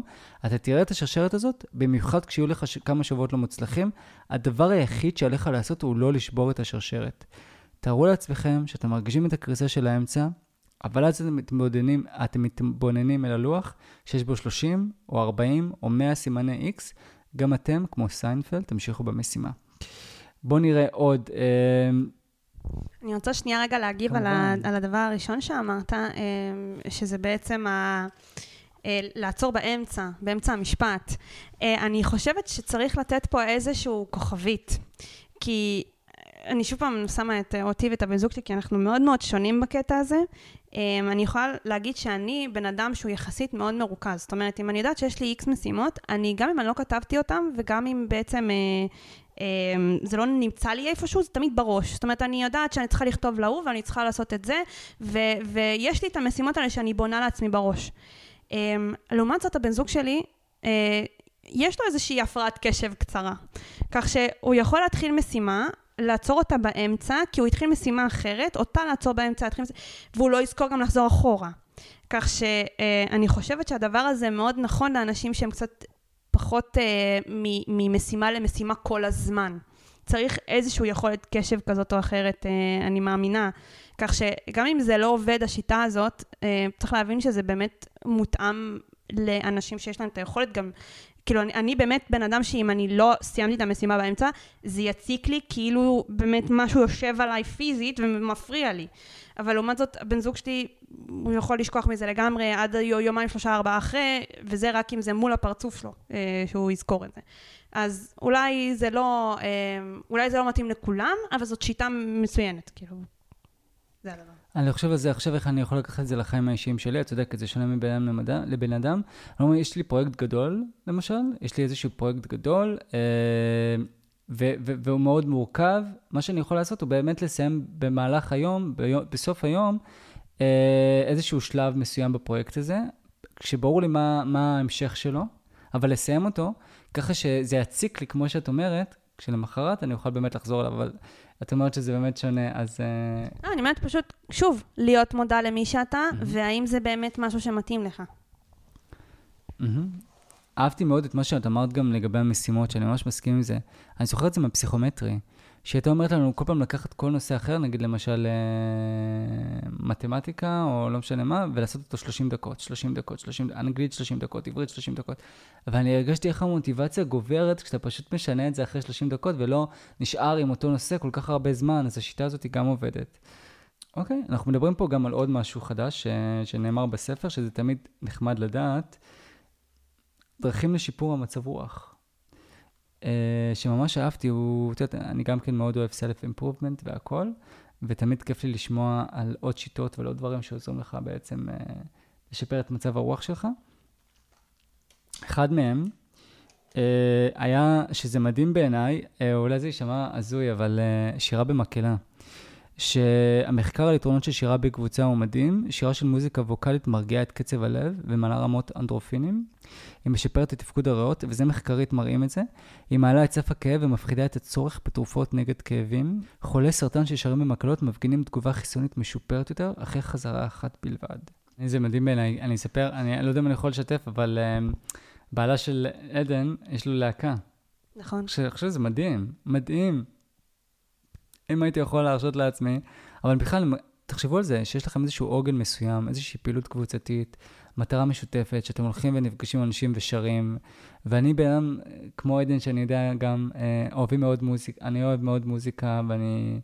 ושירה. ואף פעם לא חשבתי על זה, אבל זה נראה לי מדהים, כאילו, לשיר ביחד. ו... אז הנה, אז אני רוצה לסכם כמה דרכים שהוא מעלה בספר, ובואו נדבר עליהם גם. דיברנו על שירה במקהלה, ריצה משותפת, אם אתם יכולים, תעשו את זה, זה מעולה. אני אוהב מאוד לרוץ עם מוזיקה, אבל נראה לי ריצה משותפת יכולה גם להיות... Uh... אותי לא הצלחת לשכנע. לא הצלחת. קבוצת חתירה, ריקוד. הוא נדבר פה על הרבה, אבל מה שמשותף להכל, תראו, אני אגיד גם יוגה, פלאש מוב, אה, בישול בצוותא, כל אלה, מה שמשותף להם זה שבאמת אתם חלק מקבוצה מסוימת. וזה כמה זה חשוב אה, שהעוגן הזה, הפעילות, הפעילות שמעוררת הרוח, באמת היא פעילות ש... ש, ש, שמשותפת לכמה אנשים, ואתם לא עושים את זה לבד, כי מחקרים מראים, נגיד למשל בשירה במקהלה, כשאתם שרים לבד, יכול להיות שזה לא אותו אפקט, כמו שאתם שרים במקהלה, ושירה במקהלה באמת עוזרת לכם יותר. איזה פעולות את עושה, נגיד, למשל, שהן... Um, אני באופן כללי בן אדם מאוד מאוד חברותי. אני מאוד, כאילו, חסר לי מאוד אם אין לי איזושהי פעילות, אפילו אם זה בן אדם אחד נוסף. מאוד מאוד חסר לי. אני מאוד אוהבת את התקשורת הזאת, uh, להרוויח אחד מהשני, אם זה מידע, אם זה uh, אפילו להתרגש ביחד, או להיות עצובים ביחד, זה מאוד מאוד חשוב בעיניי. Um, יש לי כל מיני קבוצות uh, של המיטאפ, אם אתם מכירים, קבוצה, אתר אינטרנט שיש בו קבוצות שהן פשוט משויכות לפי מכנה משותף כלשהו. אז uh, אני בעצם נמצאת בקבוצה של uh, נשים יזמיות בלייפציג, ואנחנו נפגשות, אם זה אחת לחודש, פעמיים לחודש, עכשיו הם ממש uh, הוסיפו עוד מפגשים, uh, אם זה אונליין, אם זה בחוץ, אבל כאילו יש את ה... את ה האנשים הנוספים האלה שיכולים להבין אותך, כי יש להם איזשהו מכנה משותף כמו שלך, וזה מאוד חשוב להבין שבעצם אנחנו כבני אדם, אנחנו חיה נורא נורא חברותית. זאת אומרת, אנחנו חיה שזקוקה לשבטיות הזאת, לקבוצה, לקהילה, ואפשר לחשוב אפילו על אה, מה זה פטריוטיות. פטריוטיות זה באמת השתייכות לקבוצה, זה, זה, זה חלק מאוד מאוד מהותי מזה, ולמה אנשים כל כך פטריוטים? כי עצם החיזוק שלהם אה, לקהילה שהם נמצאים בה, אה, נורא נורא חשוב להם, זה נותן להם איזשהו ביטחון אפילו. אני מכירה פשוט הרבה אנשים שהתאכזבו מהחברה והתאכזבו מהאנשים ואומרים, אנשים כאילו ממש דווקא לרעתי, או, או אני לא כיף לי בקבוצה של אנשים. אה, אני לא חושבת קודם כל שחייב קבוצה גדולה, זה ממש לא חייב להיות זה, אבל כן מאוד מאוד חשוב ליצור את הרשת החברתית הבטוחה הזאת, גם אם זה שניים, שלושה אנשים, אפילו אחד ממש ממש טוב, זה טיפה פחות הייתי ממליצה, אבל באמת, שניים, שלושה חברים מאוד מאוד טובים, שאתה יכול לסמוך עליהם, שאתה יכול, אה, אה, שאתה יודע שיש לך משותף ביניהם, אה, אתם מבינים אחד את השני. ההבנה הזאת, אחד של השני, זה כל כך כל כך חשוב, כי הבדידות הזאת, אתה יכול להיות עם כל כך הרבה אנשים ולהיות בודד, זה, זה נורא יכול להימנע. באמת חשוב למצוא את הקבוצות האלה שאתה מרגיש בהן בנוח, ובחיי שהיום יש קבוצות להכל. אין, אני חושבת, נישה קיימת שאין לה קבוצה. ככה שהתחושה הזאת של ההזדהות, אני חושבת שהיא תחושה נורא נורא נורא חזקה, מנטלית. ברגע שמישהו מזדהה איתך, אם זה לכאב, אם זה לאכזבה, דיכאון, אה, לא חייב גם אפילו רגשות אה, שליליים. לגמרי, לגמרי, גם במקומות הגבוהים, יש לזה אימפקט הרבה הרבה יותר גבוה. אה, אז לשאלתך, מה אני עושה? כל פעם שיש איזושהי פעולה שאני אוהבת לעשות עם אנשים, שזה הרבה מאוד מהדברים, אני פשוט מחפשת את האנשים האלה ש, אה, שאוהבים לעשות את אותו דבר. אני מבין האנשים שיש להם גם את האומץ פשוט להיכנס לקבוצה בפייסבוק של אנשים בלייפציג ולשאול אותם, היי, מי רוצה להצטרף אליי לשחייה? וכולי, וזה לגמרי הדרך שלי להכיר אנשים חדשים ואני מתה על זה, אבל יש המון אנשים שהם לא, שהם ביישנים, או שיותר נוח להם עם האנשים שהם מכירים, לגמרי, פשוט אולי טיפה להרחיב את המעגל הזה, וכן לתת הזדמנות עם, על כל שלוש פעמים שפוגשים אה, חברים אה, קרובים, לעשות פעם אחת חברים חדשים, או שלושים פעמים ופעם אחת חברים חדשים, זה דרך מאוד מאוד טובה לוודא שאם יש איזשהו משהו שרוצים לעשות ביחד, כל, כל אה, נושא שהוא שלא יהיה, למצוא את הבן אדם הזה ש... יכול להיות איתך, כי, כי מה לעשות, לא כל החברים שלנו אוהבים את אותו דבר, והיינו מתים לגרור את כולם לכל הדברים שאנחנו אוהבים, אבל זה לא המצב, ובאמת, אולי למצוא את הבן אדם הנכון אה, לכל תחום בחיים, אז אתה הבן אדם שלי לשיפור אה, עצמי, אה, לגמרי חשוב. זה, ככה אני רואה את זה. לא, זה מדהים מה שאמרת. כאילו, אפילו שיש לך את קבוצת החברים שלך ואת החברים הקבועים, עדיין להמשיך ולפתוח את עצמך לקבוצות חדשות, לתחביבים חדשים, משותפים עם אנשים אחרים. כן, זה מה שאת אומרת למעשה. כן, ובאמת, אני אומרת, יש כל הזמן מתקיימים אירועים, עכשיו נכון קורונה וזה, אבל גם אונליין, אה, מתקיימים אירועים כמעט לכל, לכל נישה, כמו שאני אומרת, לכל, לכל דבר כזה.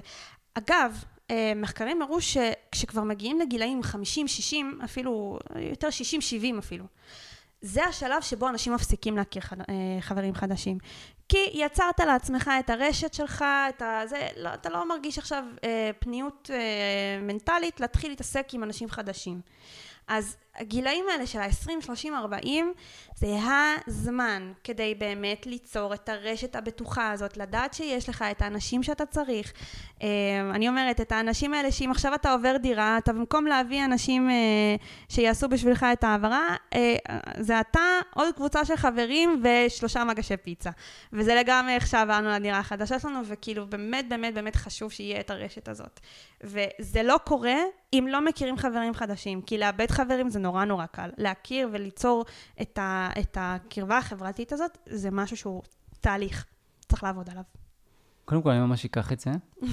אני עושה את זה, אבל אני אעשה את זה יותר אפילו, וממש נגיד לכתוב בפייסבוק, או להיכנס לקבוצות מיטאפים חדשות, ובאמת, לקחת את זה חלק מהעשייה היומיומית שלי, כאילו ממש לחפש עוד אנשים שיש לנו תחומי עניין משותפים ולהכיר עוד.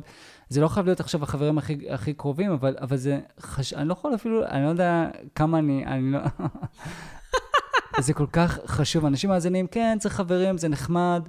אתם לא מבינים כמה. אני, אני אספר שאני עברתי משבר uh, בשנים האחרונות, משבר uh, גדול, והדבר באמת שהציל אותי, אני תמיד חשבתי, אני יכול להתמודד לבד, כל דבר שקורה לי בחיים, אני מעדיף להיות איתו עם עצמי ולהתמודד, אבל יש, יש מקומות בחיים שאתה חייב, אתה חייב תמיכה, ואני לא יכול להגיד לכם כמה שזה, שהכפר ש, שביססתי לעצמי והחברים שהיו סביבי עזרו לי באמת אה, להשתפר ולצאת ולהתקדם בחיים. אז כן, אז תעבדו על זה כבר מעכשיו, וזה סופר חשוב. הייתי, את יודעת, אני בן אדם מאוד בריא כזה, אני מתעמל, אני אוכל בריא, וואו, חשוב לי מאוד הבריאות, אני לא מעשן, כמעט ולא שותה אלכוהול בכלל, אה, ישן בשעות, ישן כאילו מספיק שעות, אבל בתחום הזה אמרתי לעצמי, זה בסדר, לא חובה, היה לי את זה מספיק, אני לא צריך את זה יותר. לא. אז אתה יכול להיות בריא כמה שאתה רוצה, ולעשות את הפעילות, ולא לעשן, וכל מיני כאלה. פה, בתחום הזה, אתה חייב להשקיע. אתה חייב לתת את הזמן. באמת, אני, אני מדגיש את זה. הבריאות המנטלית זה משהו שבלעדיו, זה, זה רק חצי מהגוף, הוא באמת אה, בריא. אין מה לעשות. ואני למדתי גם, זה סופר חשוב, ולמדתי גם ש, שזה מאוד עוזר אה, הקשבה. הקשבה ושיתוף, אינטימיות, איך אתה יוצר באמת חברים חדשים? כי זה נחמד מאוד אה, לדבר על הרבה דברים, אבל זה נחמד גם מאוד לשתף. אבל לשתף דברים שכאילו, אם אתם סומכים כמובן על הבן אדם שמולכם ואתם מרגישים בנוח, ממש, אני ממליץ בחום לשתף. כי השיתוף הזה יוצר איזושהי קרבה שהיא סופר חשובה. זה אחד, זה לשתף, וגם מהצד השני, להקשיב. להקשיב באמת לצד השני. אה, יש הרבה אנשים שמדברים על זה, ואני לצערי למדתי את זה רק בשנים האחרונות, מה זה באמת להקשיב. כשאתה מול הבן אדם השני ועולים לך כל מיני סיפורים שלך ודברים שאתה עברת, לשים אותם בצד, לשים אותם בצד. כל פעם שזה מגיע מחשבה כזאת, אה, גם אני עשיתי ככה, אה, גם לי יש משהו להגיד. לא. שים את זה בצד, תן לבן אדם לדבר. השיטה שלי, אגב, ל, ל, כש, כשזה קורה הדברים האלה, אני באופן אקטיבי שואלת את עצמי, בראש כמובן, מה בן אדם השני מנסה להגיד לי? אני פשוט עוצרת רגע את כל המחשבות, מה הוא מנסה להגיד לי. זה באמת כאילו איך שהוא עוצר אותי. אמ, ואגב, יש אה, ציטוט יפה של הדלי למה, שלצערי אני מילה במילה לא זוכרת אף פעם, אבל זה בעצם הולך משהו כזה. אה, כשאתה מדבר, אתה בעצם משתף את מה שאתה כבר יודע. כשאתה מקשיב, אתה יכול ללמוד מאנשים אחרים. שזה גם נורא קשור למה שאמרת בהקשר של אני יכול לבד להתמודד, אבל יש אנשים אחרים שיכולים לתת לך כיוונים שלא יכלת לחשוב עליהם אף פעם בחיים, כי כל אחד עובד אחרת. אז בעצם זה יכול לתת לך איזשהו נקודות עוגן כאלה של להוציא אותך רגע מהמחשבות שאתה עמוק בהן, כי לבד נורא קשה לך להוציא אותה, את עצמך מה, מלופים ומכל מיני אה, מחשבות כאלה ואחרות שעוצרות אותך בעצם. אז זה פשוט עוד שיטה גם להתמודד עם עצמך, פשוט להכניס אנשים אחרים. כמובן שסומכים עליהם וכולי. נקודה קטנה גם לגבי אה, מפגשים עם אנשים חדשים. אחד הדברים שאני למדתי מניסיון אה, של ש- כמעט ארבע שנים, אה, מכיוון שאני עברתי לעיר חדשה במדינה חדשה, אז הנקודות שבהן אנחנו מכירים אנשים זה לפעמים בעבודה או בלימודים, ולי לא היה את ההזדמנויות האלה, אז פשוט זה היה ממש כזה, אה, היי, אני רוצה לתת בירה בשעות כאלה וכאלה בימים האלה והאלה, מי רוצה להצטרף? ותמיד היו הרבה הרבה אנשים. מה שלמדתי מהמפגשים האלה זה שהדרך להשיג חברים באמת טובים, או באמת להכיר אנשים, היא דווקא כאשר הקבוצות האלה קטנות. כי ככל שהקבוצה גדולה יותר, ההזדמנות שלך לדבר אחד על אחד עם בן אדם הוא הולך ופוחת, והרבה פעמים, אני חושבת, 95% מהפעמים שזה היה מפגשים גדולים, אמ, ממש אה, לא המשכתי בקשר עם אף אחד משם, ושזה נורא חבל, כי אתה באמת מכיר אנשים אה, טובים, אבל המקומות בהם באמת נתפסו חברויות זה ממש one on one, כאילו מקסימום עוד שניים. כי זה באמת הדרך שלך להכיר, להכיר באמת לעומק ולראות אם בן אדם, מישהו שאפשר לסמוך עליו, מישהו שיש לך מכנה משותף איתו וכולי. אמ, זהו. אז רגע, אז למשל אני פרסמתי איזשהו פוסט בפייסבוק או במיטאפ, אה, בואו נעשה איזשהו מפגש, פנו הרבה אנשים, אני מסנן את זה למשל לשניים, מקסימום שני, מקסימום שני אנשים נוספים, וזאת הפגישה שלנו, ואולי בהמשך פגישות עם אנשים אחרים, אבל שלושה אנשים מקסימום בפגישה. Um, אני לא חושבת שממש כל כך קל לסנן כי, אתה יודע, זה איזושהי זרימה כזאת כשיש את הדברים האלה. Um, מה שאני עושה הרבה פעמים, זה כשאני רואה איזה שהם פוסטים בנושאים שאנשים, um, כאילו ש, שלי יש עניין בהם, אוקיי? מישהו שאל איזושהי שאלה, או כתב איזשהו פוסט על משהו שמעניין אותי, אז אני בעצם עונה לו באופן פרטי, כלומר, אני כותבת לו, יש אני שולחת לך הודעה, ומתחילה איתו שיחה. ומשם בעצם אה, מנסה להתקדם הלאה לכיוון של להיפגש או לדבר עוד קצת וזה. אז זאת שיטה אחת. שיטה נוספת יכולה להיות באמת ליצור את הקבוצה הזאת או ליצור את המפגש החברתי הגדול יותר. להיתפס אולי על אחד או שניים שכן יש לך עניין להמשיך איתם ובאופן פרטי להוסיף, לדבר איתם כאילו של בוא ניפגש. זה קצת יותר קשה אמ, אבל לפעמים גם יכול להיות מצב שאתה אומר מי רוצה לצאת, ואז רק בן אדם אחד עונה לך, וזה קרה לי, ואחד החברים הכי טובים שלנו זה באמת מזה שפשוט רק הוא ענה, ונפגשנו, וזהו, אנחנו חברים ממש טובים מאז, אז כאילו, באמת אה, שיטה ממש טובה. וואו, איזה כיף. השיטה השנייה היא מוכרת לי, זו שיטה של אחי, דרך אגב, שהוא המליץ לי עליה. הוא אמר לי, בכל פעילות חברתית שאתה הולך אליה, תיקח בן אדם אחד. תפוס. תפוס בן אדם אחד, שאתה רוצה כאילו ליצור איתו קשר ותמשיך איתו את הקשר. שאני חושב שזו שיטה מעולה. אה, אז קבוצות קטנות, אחד על אחד, זה יוצר את הקשרים הטובים ביותר, אהבתי מאוד. עכשיו אנחנו לקראת סיום, ואני רוצה לסיים במשהו מיוחד בספר הזה, אה, שהוא, שהוא הפתיע אותי, שאני לא הייתי מודע אליו, והוא מדבר בעצם על פתיחה וסיום. כמה שזה חשוב, הפתיחה והסיום, ואני אפרט באמת למה זה כל כך חשוב. כשקראתי את זה הבנתי, וואו, וממש התחלתי להתנהל באופן שונה בעצם, אם זה בכתיבת מיילים, אם זה ממש בתכנון חופשות אפילו. ואני רוצה לספר על כמה מחקרים וכמה אה, נתונים מעניינים בעניין הזה.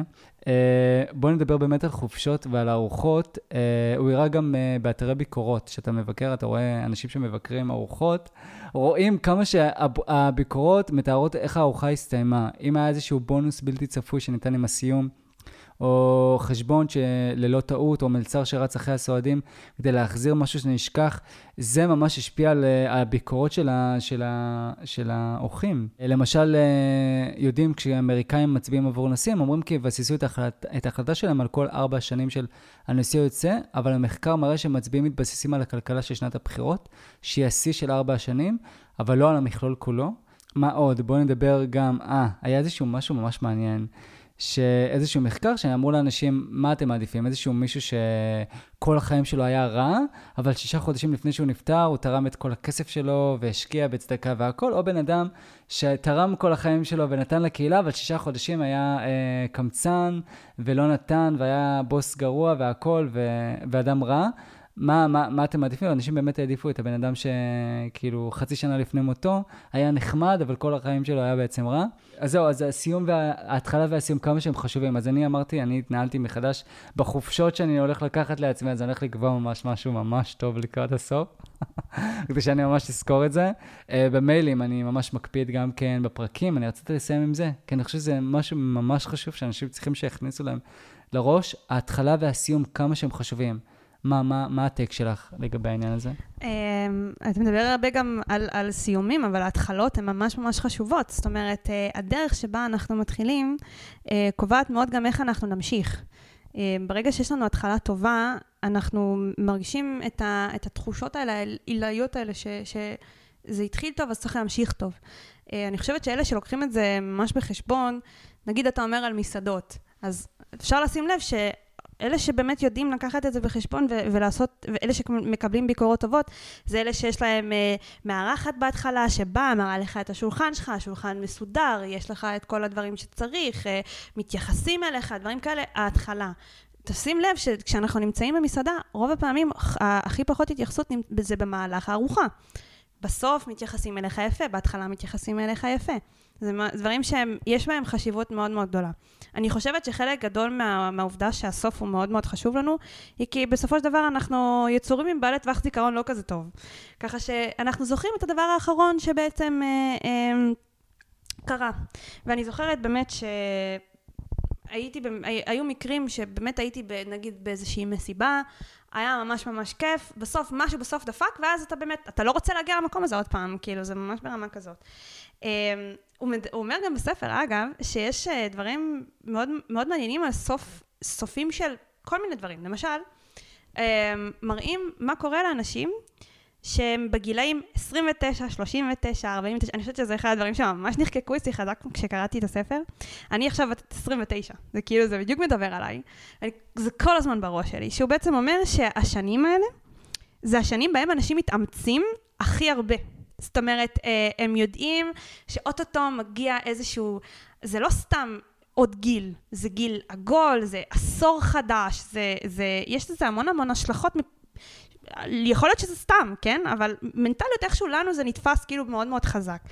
והבן זוג שלי הוא כבר, אה, אה, הוא עכשיו בן 30, ואני שמתי לב לזה מאוד, לכמה הוא התאמץ כדי שהשנה הזאת, to make it count, כן? כאילו להגיד, לא התחלתי את גיל 30 בלי כלום, או לא התחלתי את גיל 30 בשלב לא טוב, אלא ממש ממש היה, אני חושבת, מאמצים מאוד מאוד מאוד חזקים להגיע לגיל 30 ו- ולהיות כאילו, באמת לקדם משהו.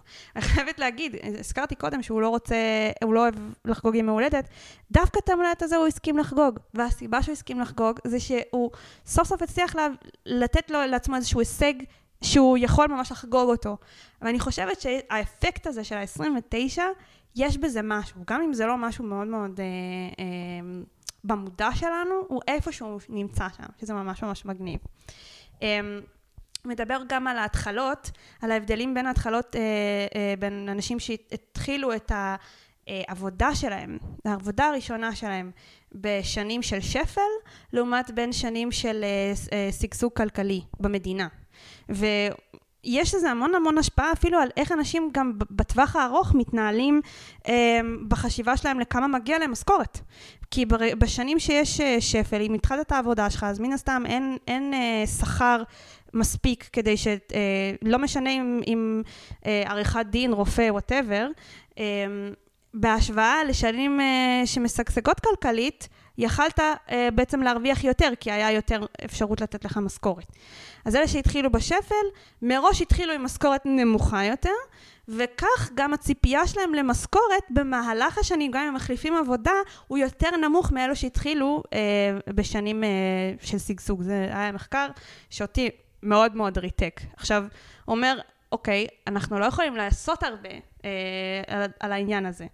אה, מה כן אפשר לעשות באמת? אם אתה מודע לזה שאתה נכנס למקום, או שאתה התחלת באיזושהי עבודה שנותן לך איזשהו שכר נמוך יחסית, וזה יכול להשפיע באמת על כל החיים שלך, אתה קודם כל צריך להיות מודע לזה, אבל מה, מה אנחנו עוד? אנחנו מדברים כל הזמן על מודעות, mm-hmm. זה דבר ראשון. אה, ודבר שני, היום בעידן שלנו, יש לנו את היכולת באמת לקבל המון המון מידע. עכשיו, מספיק שאתה רושם בגוגל את התפקיד שלך, ורושם ב... לאחר מכן אה, שכר ממוצע, או מה שזה לא יהיה, אתה יכול לקבל איזשהו מדד. ובעצם להבין איפה אתה נמצא ביחס לסקאלה הזאת, ובאמת, יש המון uh, אתרים שמדברים על זה, ואני חושבת שעם הזמן יהיו יותר. Uh, היה גם איזשהו שלב שפתאום אנשים שיתפו את המשכורת שלהם, uh, ובאמת אתה יכול לראות איפה אתה נמצא בהשוואה למקומות אחרים. אמ, דבר נוסף, אתה יכול באמת לתת לעצמך בוסט מסוים אמ, בללמוד דברים נוספים או בלשפר איזושהי יכולת מסוימת בעבודה עצמה ואז להבין שהיכולות האלה הן מושלכות לכסף בסופו של דבר, הן באמת אה, עוברות, הופכות לשכר. וכן מדי פעם לעבור בין עבודות, כי יותר קשה להקפיץ את השכר כשאתה תקוע באותו מקום, או כשאתה נשאר במקום אחד שלא בהכרח נותן חשיבות גם לתת קידום כשצריך, או העלאה.